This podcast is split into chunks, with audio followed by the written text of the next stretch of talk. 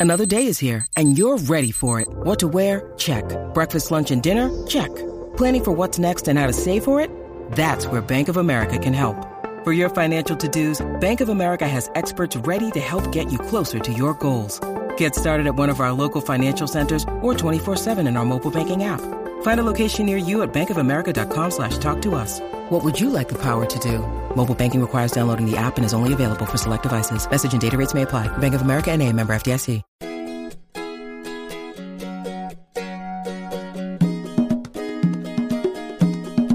Welcome to the Modern Homesteading Podcast. We have allowed ourselves to become so disconnected and ignorant about something that is as intimate as the food that we eat. Be prepared to grow your own for victory. God said, I need somebody strong enough to clear trees and heave bales, yet gentle enough to yean lambs and wean pigs and tend the pink-combed pullets who will stop his mower for an hour to splint the broken leg of a meadowlark. So God made a farmer. Hello and welcome to the Modern Homesteading Podcast. I'm your host, Harold Thornbro, and glad you're back with me again this week. And hey, if you're new to the show, uh, we have a kind of a, a, mixed format of interviews, and sometimes we have uh, topical shows. And today, I'm going to be doing a, a Q&A episode where uh, I've had some folks in the homestead front porch ask some questions, and I'm going to do my best to answer them or just give my thoughts and opinions on them. And I always enjoy episodes like that because you know it's the episodes that that you want uh, because you're the ones asking the questions. So I always like to do those, and I have a lot of fun answering them. And even if it's something I don't know a ton about, I might give you my opinion about it, or or I might pass it on to somebody else uh, and have them come on the episode and answer it at a later time if it's something I just don't know anything about. So those are always fun episodes. And today we're going to talk about a few different things. I'm going to cover some uh, uh, information on seed starting. Uh, someone asked about that, and uh, someone asked about when to add compost to their garden. And I thought that was a good question. Uh, also, um, someone wanted some information on health insurance for self-employed uh, family. And uh, you know i put it out there ask whatever you want. And maybe that doesn't sound like a homesteading question but it absolutely is. And i i do have a little bit of information about that so i'll talk a little bit about that. Also someone asked about tanning rabbit hides and i'll talk a little bit about that and see what else. I'll also have a, a, a question i rather enjoyed because it's something really kind of outside of the norm uh, the normal homesteading question and that was um, about what software I use to do all my, and the words they used were techie stuff. so, you know, like videos and podcasting and things like that. So I'll answer that question. And then I just have a question about someone wants a, a picture of what it looks like to be further along in the homesteading journey. So I'll talk a little bit about that. So looking forward to answering all these questions. But before I get into that, I just wanted to tell you it's been a real busy weekend around here. Um, a couple weeks ago I had told you that our dog that we'd had for a long time he had uh, he got pretty old and got real sick and passed away. And and we were debating on whether to get another dog or not. And we'd kind of decided well we'll just see. If one happens to fall into our laps we'll we'll maybe get another one but let's not go looking for one. And you know one just kind of fell into our laps. Uh, some folks needed a home for a dog and he, it was a pretty desperate situation. And and uh, she's a good little dog, you know. And it's been kind of fun this weekend. We've had to we have a puppy door uh, in our back door. They kind of run the backyard, and we have a fenced in backyard, and and um, had to be training her to use that. And she's two years old. She's not a puppy, so you know it's a little bit of a challenge teaching her how to use that, and then. Uh, also she's got sight of the rabbits and the quail and she's wanting to bark at those a little bit and one thing that kind of scared me is i have a little decorative backyard pond a fairly decent sized little pond, you know, for a backyard. And uh, it's frozen over, but we've had some pretty warm weather lately and it just froze over here recently and it's only got about a half of inch of ice on it and she keeps running across that pond and it's kind of scared me so i actually had to just she just kept doing it and kept doing it and i couldn't get her to quit so i had to lay something over that uh, to get her to quit doing that because i was afraid she was going to tumble in when i wasn't looking and uh, but you know once it thaws out i'll be able to stick her paws in it and show her hey you don't want to get in there. So anyway uh, yeah i mean just a lot of little things you got to teach a new dog but i think she's she's real smart. She's already learned how to use the puppy door and and uh, i think it's going to work out real good. She's a real good dog and we're going to enjoy having her around. So let's just jump right into the uh, the q&a questions for today. The first question comes from helen. She says i'd love to hear your seed starting tips I'll be starting to sow seed for the season in mid February, so it's coming up fast. My soil is heavy clay and our season is relatively short, so I prefer to start seeds in trays, pots, even guttering. What are your favorite methods, or does it depend on the crop? Well, it kind of does depend on the crop because there's a lot of things I don't start at all. I direct sow uh, any kind of leafy green. I pretty much direct sow uh, root vegetables. I direct sow, meaning I just put them straight in the garden. I don't start those early, but I do start my tomatoes and my uh, green peppers, all my peppers, uh, eggplant. There's a lot of stuff I, I I start, and I generally start about uh, I, I, go to my last frost date, my my average last frost date, and I actually back up about five weeks. Now I let my plants get about six weeks because I don't put them in the garden until about a week after the average last frost date because I have had some bad luck with that in the past. So I back up about five weeks, and that's when I uh, start planting the seeds in in uh, trays. And what I use are the six cell um, trays, the little trays you get. And I'll put links to everything I'm talking about today in the show notes. You can find those show notes, uh, by the way, at uh, smalltownhomestead.com forward slash 54. And anyway, I get these, uh, the, there's all different sizes of these trays. But, you know, of course, the bigger they are, the, uh, the, uh, the cells are, the less number are in the tray. So the six cell is about the size I like to use. And they have a four cell. They have you can get them up to a hundred cell for the real little uh, seedlings. You can grow just get stuff barely started. But I get the six cell, and um, they're not expensive. You can get like I don't know twenty four of those trays for like seven or eight bucks. Uh, you, like I said, I'll have a link in the show notes so you can look at that if you want. And I like to start them in those. And I go back about five weeks, so I'll let them get about six weeks in those, and then they're pretty good size. They'll get a little bit root bound, which is good because when you pull them out, all the soil's together. Um, now I have, if I go any longer than that, if they look like they're getting bigger, I might transplant them into some uh, um, two inch pots, uh, peat moss pots, and uh, that works real well too. But I'll use those.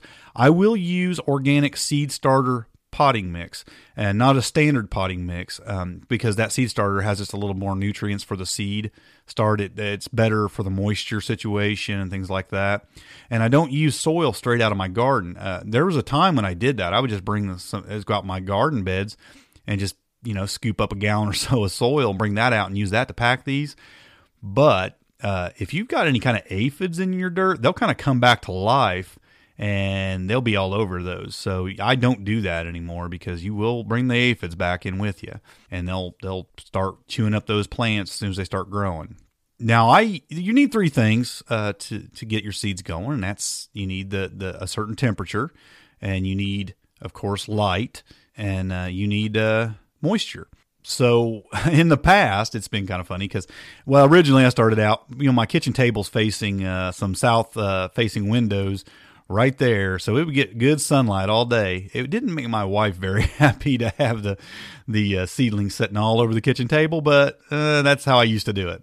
Well then i bought myself one of those little uh, portable it's kind of a four shelf unit and it has the, a little greenhouse over it. It's just uh, it's just wrapped in a, in a plastic a clear plastic, and and it worked out really well too. I think I paid about forty something bucks for that, and it could roll around. And uh, I would use that to uh, set my trays on, and that worked out really good also. Now this year, for the first time this spring, I'm going to have my greenhouse, so everything will be getting started out there. So I'm excited about that. But th- that's just basically the method. You're going to need good light. If you don't have good light, you're going to have to use good artificial light. And I did a podcast on that a while back, and you can look that. I'll have the link to that in the in the show notes. It was on indoor garden lighting and um, what lights to use. And I go all, all over what you're going to look for in a in a bulb for that. I go over uh, the different uh, uh, lumens, the different uh, Kelvin ratings you need on that, and um, you know the kind of lights you'd probably want. Now, I at the time I'd kind of narrowed down on the uh, the fluorescents. There are other good options. I mean, there's some good LED grow lights out there now, and they're getting more affordable every day. So you have to look into that. That that podcast there though talks all about the the fluorescents. They were my choice at the time they were the most affordable and and they did the trick just fine so and i had a nice little uh, setup in my basement for that where i would actually grow i wasn't using it just for seed starting i would use it for uh, actually growing some leafy greens in the wintertime just so I could have some lettuce and some kale and things like that in the winter. So uh, that's what I had it set up for. Again, I'm doing all that in the greenhouse now, so I don't really need that. But th- that's kind of what I go through now as far as getting them started. What you don't put enough, people don't put enough thought into is though, is the hardening off. There is a hardening off process before you just go putting those into the uh, ground. And this is where a lot of people lose their plants is because they don't harden them off properly. Now, what I like to do is I like to take it over about a week and the first day, I'll set it in the shade for a couple, take my plants outside and kind of set them in the shade on a nice warm day. Um, set them in the shade for a couple hours, then I bring them back in. And then the next day, I'll maybe go out for about three or four hours in the shade, and then I'll start introducing some sunlight to them. I'll give them in some, get them in some light, partial sunlight, maybe half of that time for about three hours, four hours maybe, and I just increase it an hour each day until the end of the week and then they're ready to go in. And I just get that sunlight on them gradually and slowly. And even when you're in your house, you might want to take your hand and just kind of brush over them and kind of move them a little bit, keep the plants moving, or put a small fan on them, just kind of moving some air across them off and on. And that helps strengthen the plants and get them ready for being outside. Because if you just plunge them into that outdoor environment, uh, with harsh sunlight and uh, wind, they're going to die. I mean, I've lost I've lost a few in the past from that, and I'm, i definitely take my care and time in uh, hardening off those uh, those plants a lot better now. So that's something you have to do when you're going to plant your seedlings indoors before you trans- to transplant them outside. You can't just go direct from one to the other. It'll shock them and more than likely kill most of them. That's about all I really have on that. It's it's it's a lot of fun. Uh, I, will put a link into in the show notes of a place where you can find your average last frost date. Uh, it's the Farmer's Almanac uh, website. Might just be for the United States. I can't remember if it has any other places on there, but you probably know uh, where to look for your uh, average frost date wherever you are. But that link will be in the show notes. On to the next question. Uh, I have some finished, uh, Danny asks, I have some finished compost ready to be added to the garden. I've read a lot of articles on making compost. I've read a lot of articles on finishing compost. I've never, I've never had anyone write an article on when to add compost. So, when and how do you add compost to a raised bed garden? I like this question, and you know what? You're right. You don't see a lot about that written, and uh, I haven't talked about it before. I don't think. Maybe I've mentioned it in passing a couple times here and there because I do some different things. Uh, I I did notice a couple places suggested that you add it in the fall and in the spring, or just in the fall, or just in the spring. I generally add my compost in early spring. Now, this is kind of going to tie in with the last question because here's what I do. I generally like to add the compost a couple weeks before I plant everything in my garden in the spring. What I'll do is, again, I backed up five weeks, right? So at about three weeks for that stuff sitting on my table or sitting in my greenhouse, getting ready to transplant, I got a couple weeks left, two, three weeks left, know, maybe four weeks into it. I'll put about four or five inches of compost all over my uh, raised beds. And then what I do is I've got this uh, pitchfork, and it's not a like a hay fork. It's it's got a little bit wider. It's a small pitchfork, but it's got wider uh, forks on it. I don't know, maybe they're about an inch wide, and there's like five of them. And I don't know what it's called. I I like it for this though. It's pretty straight. It's got a little curve to it, but it's mostly straight. And I'll spread that all over, and then I'll go and I'll just poke that down into the raised bed, do the compost into the into the soil beneath it, and I'll just kind of wiggle that. And I go about every six inches back and forth down that bed, and I just kind of create some holes, and I kind of wiggle it around, and I give it give it a place for that compost to kind of work down into those holes. Now, I don't do anything else to it. I don't turn the soil or anything like that. I just kind of poke those holes in it, wiggle it just a little bit, and I go up and down the beds doing that. And it takes a little bit. Uh, with all the raised beds I have, it, it, takes an hour or so for me just going through there doing that. Uh, I get all that done and then I don't do anything else to it. It's going to rain. You're going to have some bugs working that soil a little bit. And then when I plant the plants in there in two or three weeks, the roots, as they grow, are even going to pull some of that, that nutrient down in there. So spring is the time when I do it, but I don't do it like right before I'm going to plant. I do it, you know, a couple, two to three weeks before I'm going to plant. However, I don't not do anything in the fall. Uh, I do generally cover my um, raised beds with uh, leaves in the uh, fall. Um, I take uh, just I gather up all the leaves off the property, and sometimes I get them from a, another person's property that I know they don't do any treating or anything.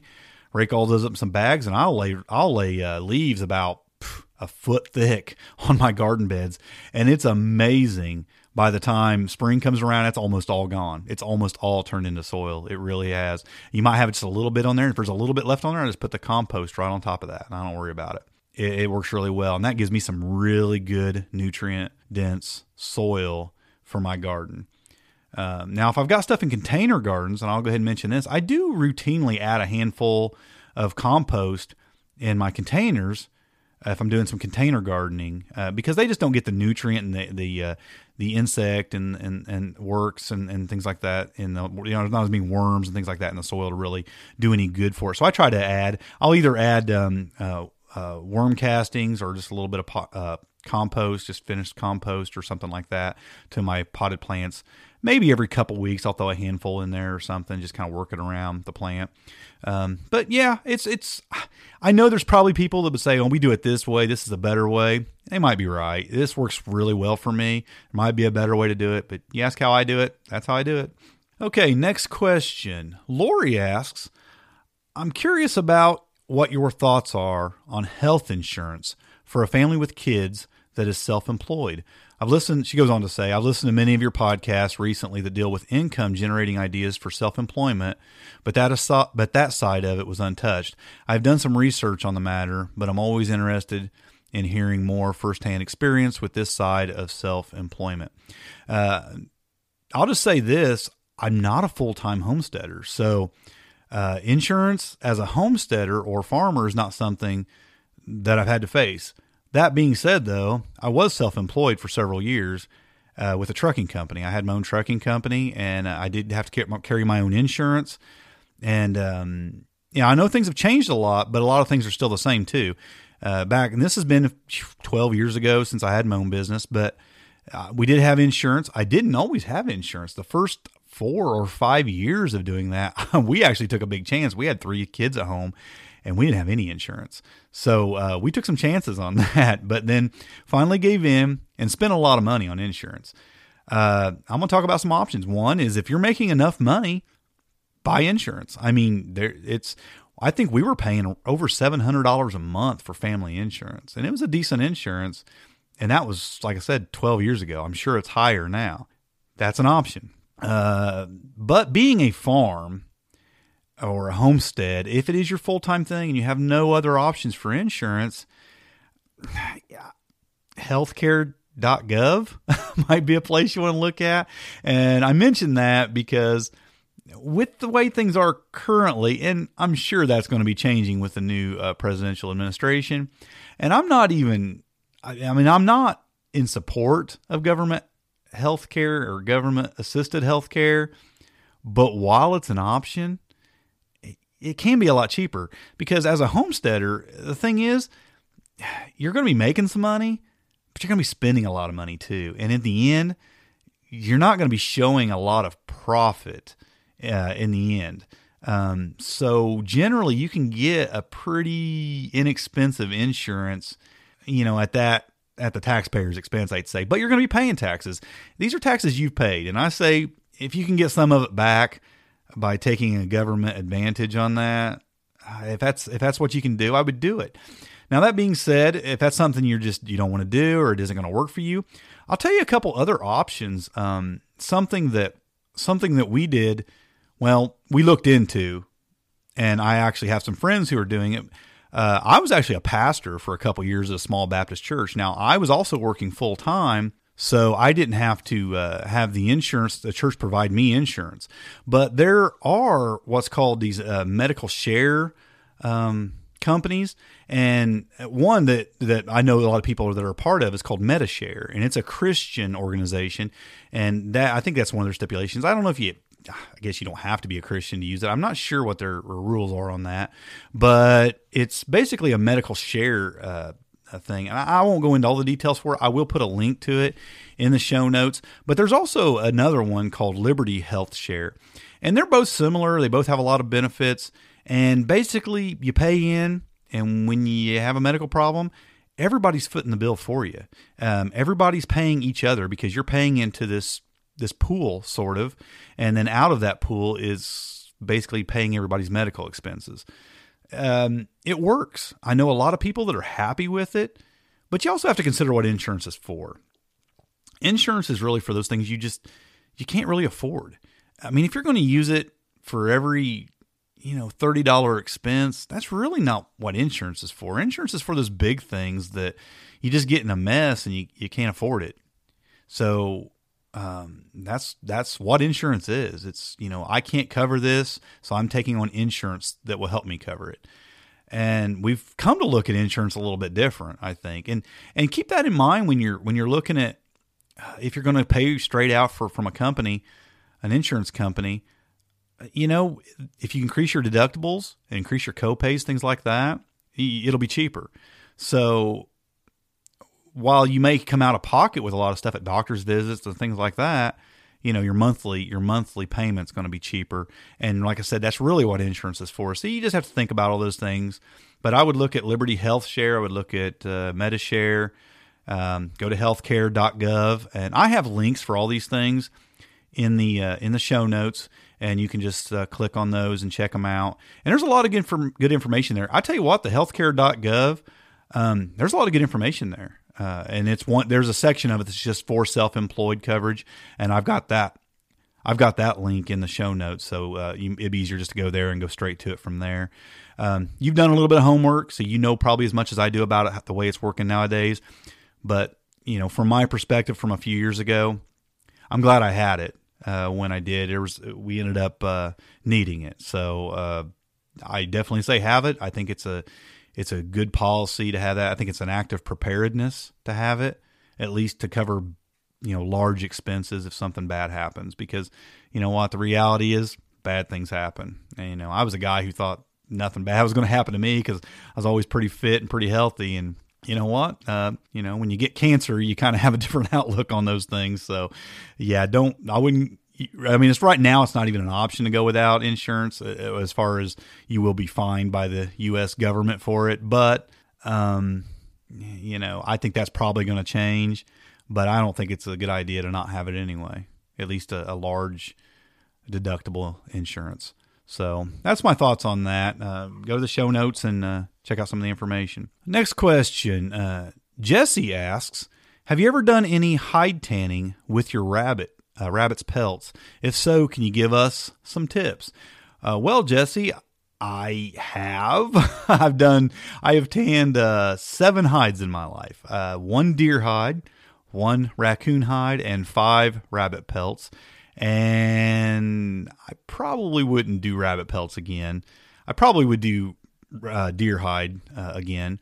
But I'll, I'll just tell you why. I don't think it's cost effective. But that being said, if you've got a use for them, and you want to tan them, I think it's great to know how to do it.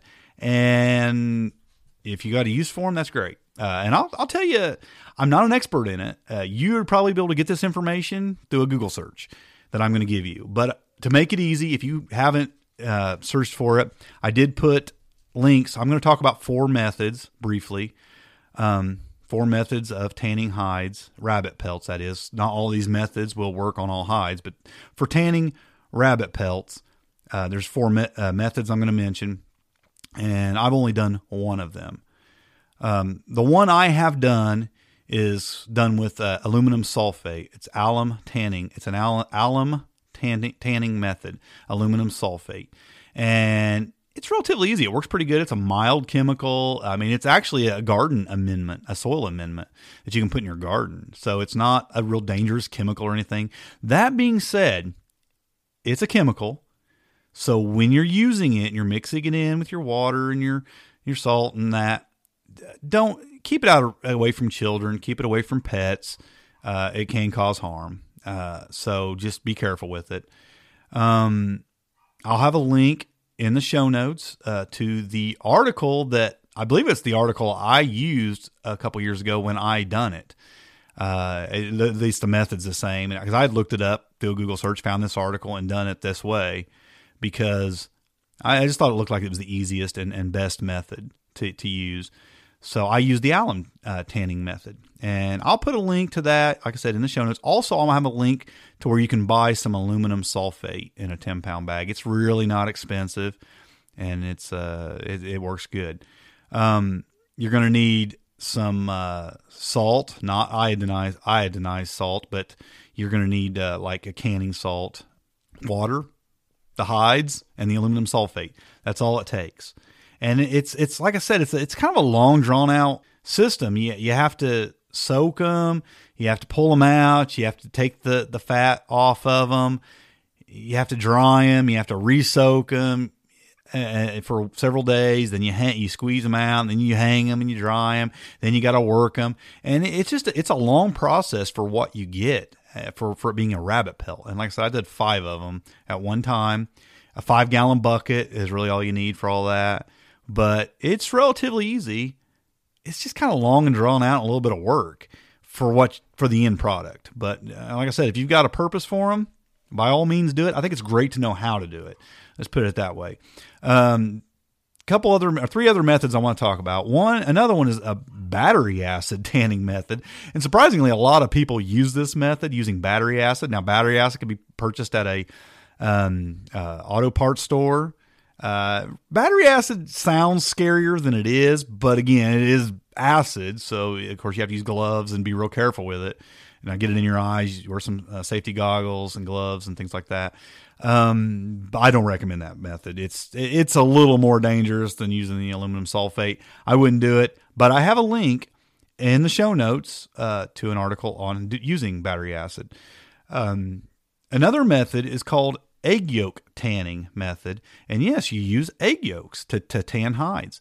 Now, I have heard that there's kind of a high failure rate on this. Like sometimes the the, the the hides don't tan using the egg yolk, egg yolk method. So you know, I've got a I've got an article uh, linked in the show notes for that. It basically is the same process. You're just using eggs instead of the aluminum sulfate. It, you, you're going to work that into the. Uh, you're going to leave that setting on the. Um, you won't be soaking it in the water necessarily. You just be leaving it. You just kind of smear it all over the, the inside of the hide, and and let that set. Now, the other way is done kind of the same way, the brain tanning method. And this is kind of the old school way of doing it. This is the, the old timers way of doing it. They would use the brains of the animal, or a lot of people would use calf or cow brains to tan the hides. Now, I had thought about doing it that way um, when I tanned mine, but I don't know. Messing with brains is, I, am not a real squeamish guy, but it's a little gross. you know, you're basically going to turn those brains into uh, a soupy uh, substance and smear that around on the um, on the hides. It's it's a little gross, but you know what? I mean, a lot of stuff we do is gross. I mean, just butchering an animal can be pretty gross, but uh, I mean, I could handle it, but you know, it's gonna have a little bit of smell to it. It's gonna uh, you know, but it's the old school way. I mean, if you look in some of the old books and things, this is how they did it. And, um, you know, so if you want to learn that way, I think it's a good thing to learn to know how to brain tan.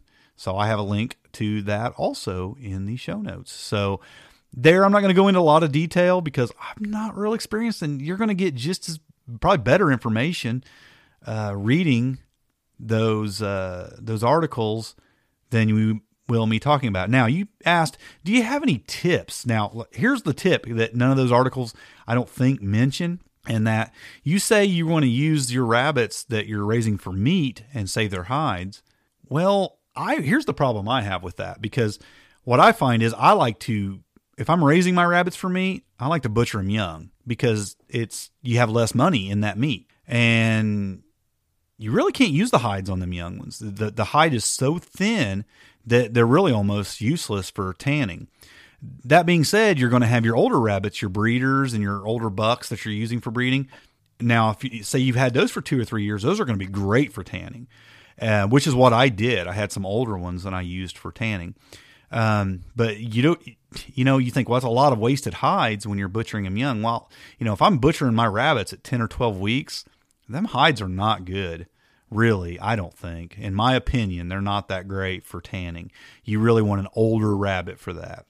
So that's just a, a tip I have because you're when you're trying to scrape, they're going to tear real easy when you're trying to get that uh, fat off of them and you're just going to be really thin uh, compared to an older rabbit. So my suggestion is uh, just as you replace your breeders and they're older, a couple year old rabbits or something, use those to the to tan, and just you know I compost the the old uh, the pelts off of the uh, younger rabbits. So that's what I do with those. There's my tip: use your older rabbits for tanning.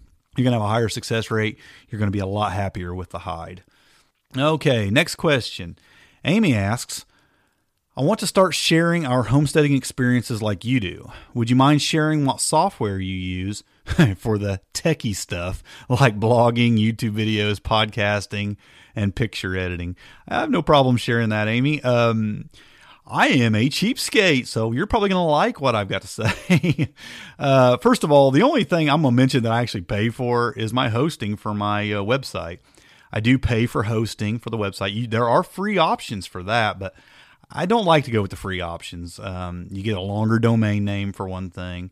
You there's ways around that, but you're just limited on what you can do with the uh, the free website hosting. So I do go through Bluehost.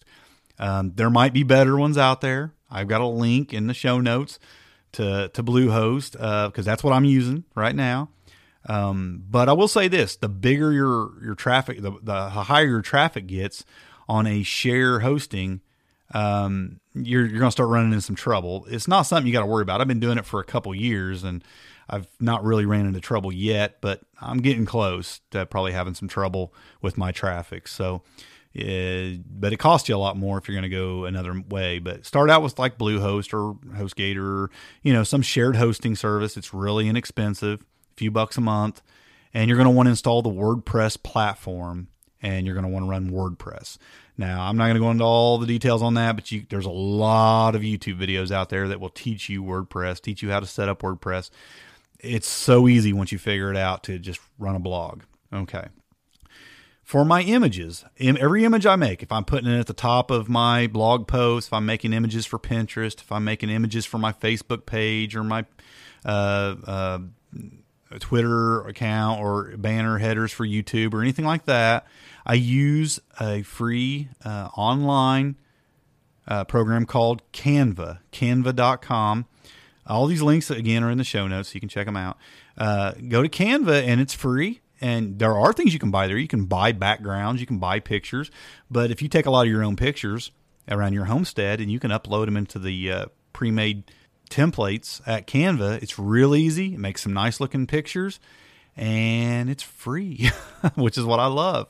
Um, for my podcast, I edit my podcast, I record it and edit it in a program called Audacity. Audacity is, you guessed it, free.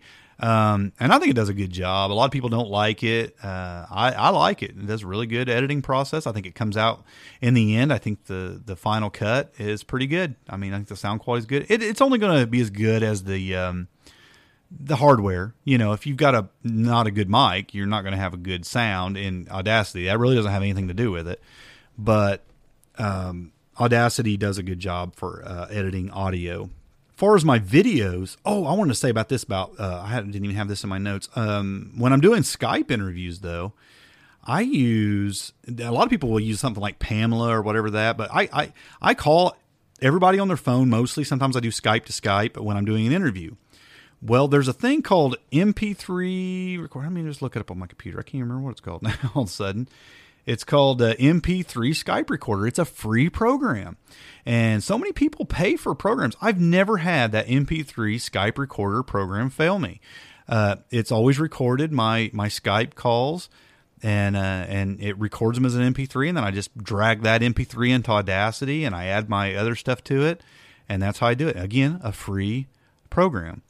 Um, so I'm I'm really big on the free stuff when I can use. I have a few paid things, but you know, these are the things I use the most, and they're all free.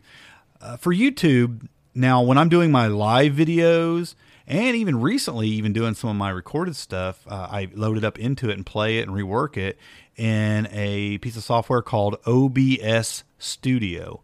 And that stands for, let me just kick that up. What does it stand for? Open Broadcaster Software. And it's an open so it's an open source software and I really just started using that recently, and I really like it, and it's free. So a um, little bit of a learning curve on it, but here's the thing: go to YouTube, type it in, uh, how to use OBS Studio, and guess what? There's a lot of videos on how to use it and how to set it up and what you can do with it. And I haven't even really started to scratch the surface on the things you can do with that program. It does some really, really good stuff. So um, I have links for all this stuff in the show notes. Check it out. And I hope that those that little bit of software right there uh, will make a big difference for you and help you, uh, you know, get started sharing your homesteading experiences. And I think a lot of homesteaders should do that. I mean, for one, it gives you a log of what you've done and, and, and just things you can look back on, which is really cool to do. Having your own blog and having your, you know, YouTube videos. And hey, if you're wanting to start a podcast, I think that's awesome too. Uh, there's not that many homesteading podcasts out there. And uh, I don't look at anything like this as competition. I, I I love homesteading so much, and I think that homesteading can make such a difference in the world that I hope that there's 50 of you out there that'll start a podcast, start YouTube channels, start your, you know, a, a blog. A lot more of you start blogs even, um, because I enjoy looking and reading and listening and watching all that stuff myself. So, uh, yeah, if anybody needs any help with things like that, I'm more than happy to help, and even more than happy to promote what you're doing um, if it's uh, decent stuff. So, yeah, uh, it's good. Good question. Happy to answer it. Uh, and finally, Aaron asks, uh, I kind of laugh at this question because, uh, well, I'll read it. Uh, Aaron asks, give us a picture of what it looks like further along the homestead journey. And uh, Aaron, here's the thing. It looks the same as it did when I started, pretty much. and uh, maybe I'm not that far along yet. I'm a few years into it, but here's the thing: I'm I'm not doing probably a tenth of the stuff I want to do and I'm I'm constantly adding things. I'm constantly changing things, and and and and staying busy doing the things I've been doing and learning things, and and it's which I like. I don't know that it'll ever look different than when I first started because I I just like that. I like to learn new things. I like to try new things. I like to add new things to my homestead, and I like to just push the envelope and just see how far I can go with things and what I can do. And and I like to experiment and try new things. And yeah there's times of relaxation when I just kick back because the garden's doing good the animals are fed and I just kick back and relax. But to be honest with you I did that in the beginning too. I mean I didn't work from sun up to sundown every day. I mean I took breaks you know and it doesn't look a lot different and I'm not so sure it ever will and and I don't know uh, maybe you'll have to ask a more experienced homesteader somebody that's been doing this you know, their whole life. I know I grew up on a homestead, you know, and, and, and my dad, uh, this, the way I do things now, the way when I started, it looks the same as when I was growing up. I mean, my dad worked hard. He was, you know, we feeding the animals every day. Was adding new things to the homestead. Was planting trees, or increasing the size of the garden, or you know, canning, and I mean, just everything kind of looked the same. And uh, yeah, it's busy lifestyle, but it's enjoyable. And um, you know what? I'm one of those guys that I'm just as happy. I'm just as happy out working in my garden or tending to the animals as I am sitting on the front porch with some iced tea in my hand. I mean, I like doing both, but I'm just as happy doing both, you know? So it doesn't really make any difference to me. I, I enjoy it. So there you go. I mean, uh, I don't say it's a good question, you know? I mean, what do you have to look forward to on down the road? Well, a lot of the same in my case, but maybe not for you. Uh, but I guess that's going to be different for everybody. So there's your questions. Hey, I did have a question uh, pertaining to my dog that uh, maybe somebody else is interested in this. Um, and this one didn't get sent to the uh, for the for the podcast, but I thought it was a good question. I was talking about how I had to train our new dog not to bark at the animals, and you might have heard her barking a little bit ago outside. I just heard her, and I didn't go out there to stop it or anything.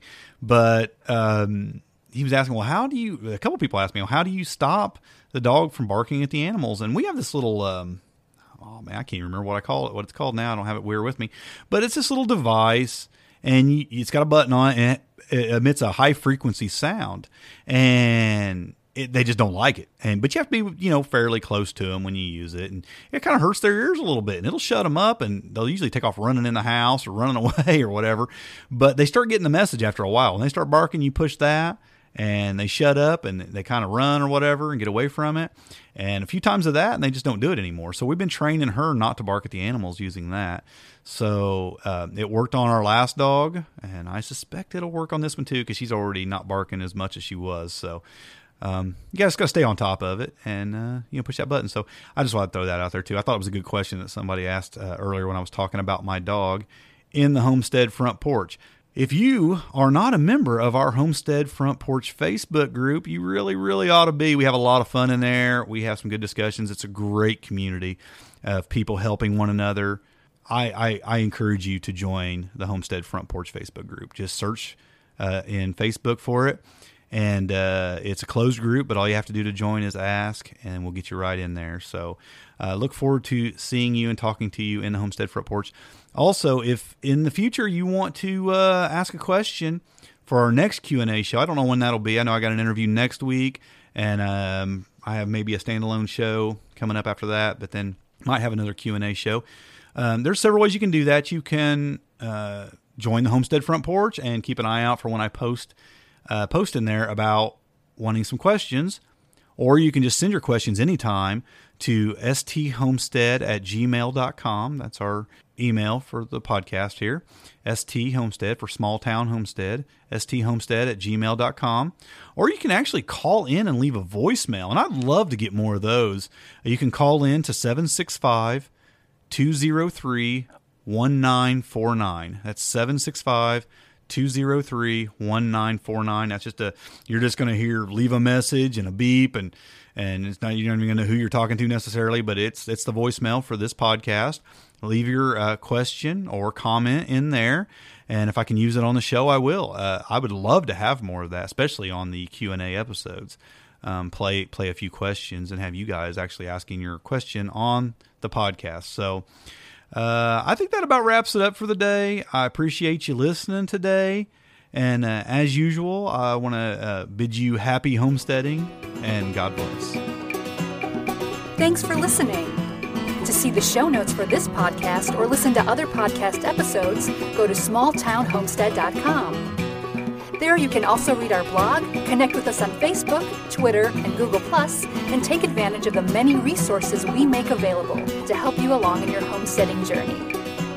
Please share this podcast and help us to carry out our mission of helping others to homestead today for a better tomorrow.